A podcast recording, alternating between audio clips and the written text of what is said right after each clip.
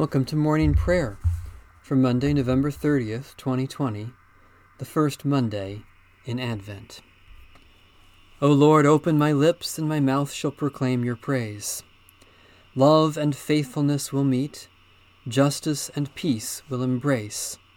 Faithfulness will spring from the earth, and justice will look down from heaven. A reading from Psalm 122. I was glad when they said to me, Let us go to the house of the Lord. Now our feet are standing within your gates, O Jerusalem. Jerusalem is built as a city that is at unity with itself, to which the tribes go up, the tribes of the Lord, the assembly of Israel, to praise the name of the Lord. For there are the thrones of judgment, the thrones of the house of David. Pray for the peace of Jerusalem. May they prosper who love you. Peace be within your walls, and quietness within your towers. For the sake of my kindred and companions, I pray for your prosperity. Because of the house of the Lord our God, I will seek to do you good.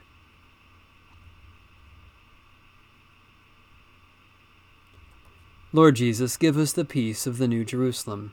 Bring all nations under your rule, that they may render thanks and come with joy to your eternal city where you live and reign with the Father and the Holy Spirit, now and forever.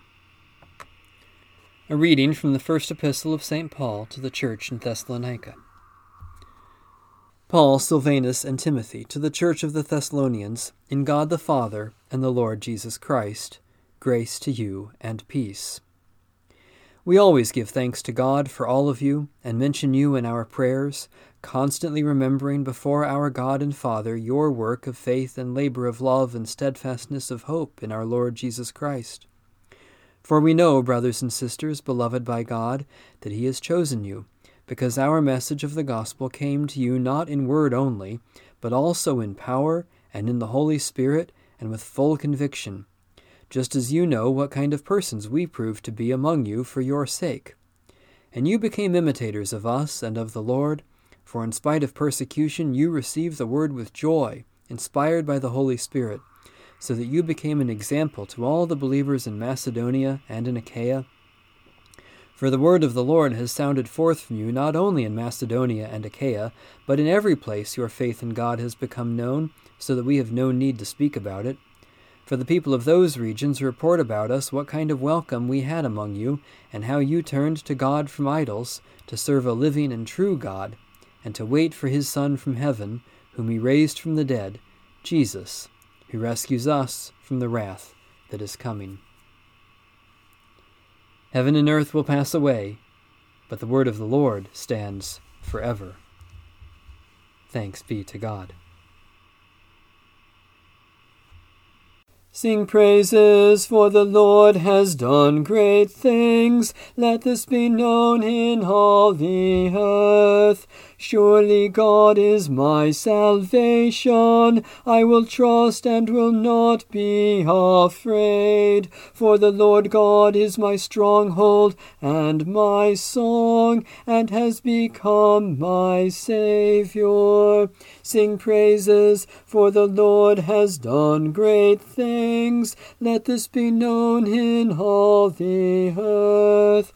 With joy you will draw water from the wells of salvation, and in that day you will say, Give thanks and call upon the name of the Lord. Make known among the nations what the Lord has done. Proclaim that the name of the Lord is exalted. Sing praises, for the Lord has done great things. Let this be known in all the earth. Sing praises, for the Lord Lord has done great things. Let this be known in all the earth. Shout and sing for joy, O people of God, for great in your midst is the Holy One. Sing praises, for the Lord has done great things. Let this be known in all the earth.